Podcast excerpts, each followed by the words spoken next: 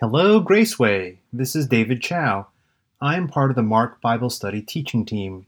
It is Monday, October 7th, and today's podcast is about a new teaching on purity and defilement. We are looking at Mark 7 1 through 23. Let's jump into things. I will be reading from the ESV. Now, when the Pharisees gathered to him with some of the scribes who had come from Jerusalem, they saw that some of his disciples ate with hands that were defiled, that is, unwashed. For the Pharisees and all the Jews do not eat unless they wash their hands properly, holding to the tradition of the elders. And when they come from the marketplace, they do not eat unless they wash. And there are many other traditions that they observe, such as the washing of cups and pots and copper vessels and dining couches. And the Pharisees and the scribes asked him, Why do your disciples not walk according to the tradition of the elders, but eat with defiled hands? And he said to them, Well, did Isaiah prophesy of you hypocrites, as it is written? This people honors me with their lips, but their heart is far from me. In vain do they worship me, teaching as doctrines the commandments of men. You leave the commandment of God and hold to the tradition of men. And he said to them, You have a fine way of rejecting the commandment of God in order to establish your tradition. For Moses said, Honor your father and your mother, and whoever reviles father or mother must surely die.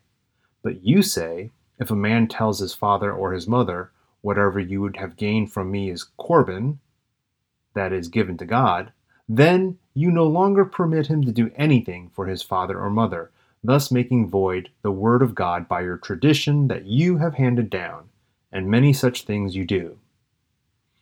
And he called the people to him again and said to them, Hear me, all of you, and understand. There is nothing outside a person that by going into him can defile him, but the things that come out of a person are what defile him. And when he had entered the house and left the people, his disciples asked him about the parable. And he said to them, Then are you also without understanding? Do you not see that whatever goes into a person from outside cannot defile him, since it enters not his heart, but his stomach and is expelled?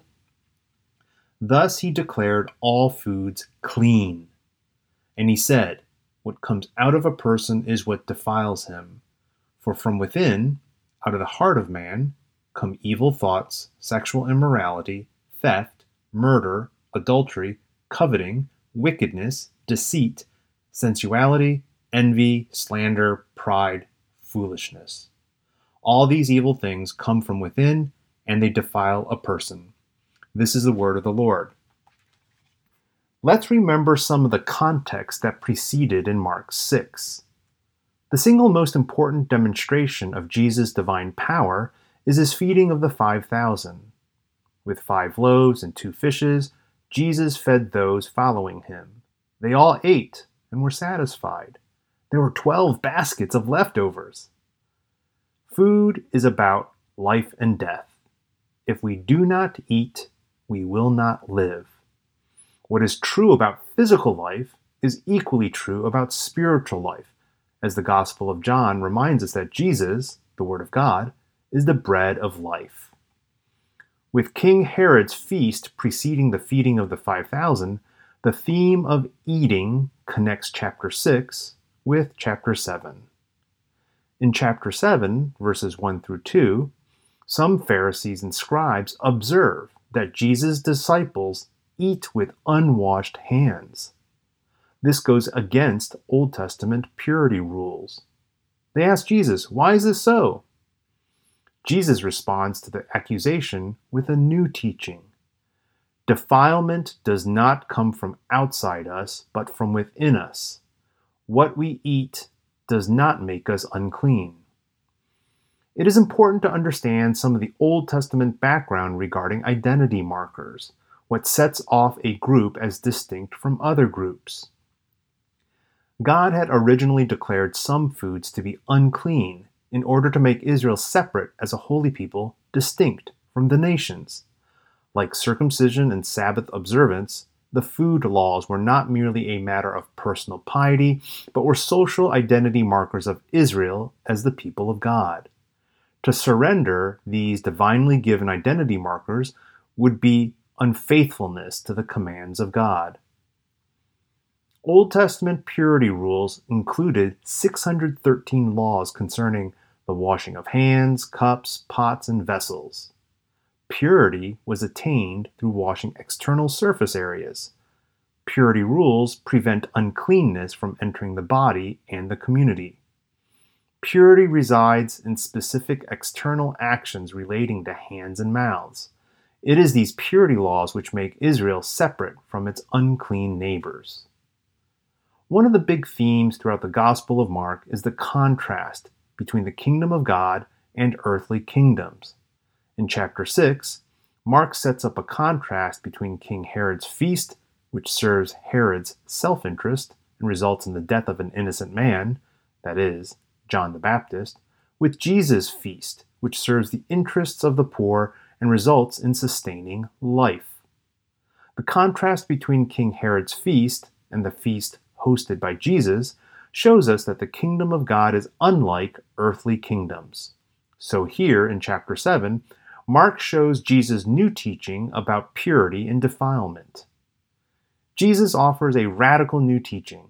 In verse 15, Jesus says, There is nothing outside a person that by going into him can defile him, but the things that come out of a person are what defile him. No food can defile because it enters only the stomach and has no effect on the heart, which is the center of thinking and willing that determines the real character of a person. People can still be defiled, but it is not by what we eat. Defilement is a matter of the heart and the actions that proceed from the heart. Jesus offers a new teaching about purity Purity in the kingdom of God focuses on the heart, the interior. For Jesus, purity resides in a person's interior, in faith and right confession of Jesus as Lord. For Jesus, the new purity rules are inclusive, allowing Gentiles and the unclean to enter God's kingdom. The unclean are no longer judged externally, but internally. This radical new teaching about purity and defilement in the kingdom of God is intended to radically change the social order and relationship between Jews and Gentiles. Jesus offers this new teaching about purity and defilement in order to break down the barriers that separate Jewish from Gentile Christians. This new teaching will also facilitate the church's mission to the Gentiles. The church as the people of God is defined by a new set of identity markers and a new sense of purity and defilement. This new teaching is not the 613 purity laws dealing with external surface areas that need to be washed, but rather what marks the new people of God is a purity of the heart. Socially, this means that Gentiles are included in this new kingdom. This new purity law that allows the inclusion of Gentiles into the kingdom of God is a radical new teaching. It blows up the existing social order about who is unclean and clean. How is God speaking to you through this passage? Who do you identify with, spend time with, talk with? Is God challenging you to identify with, spend time with, and talk with other people as well? I will leave you on that note. Until our next podcast, this is David Chow signing off.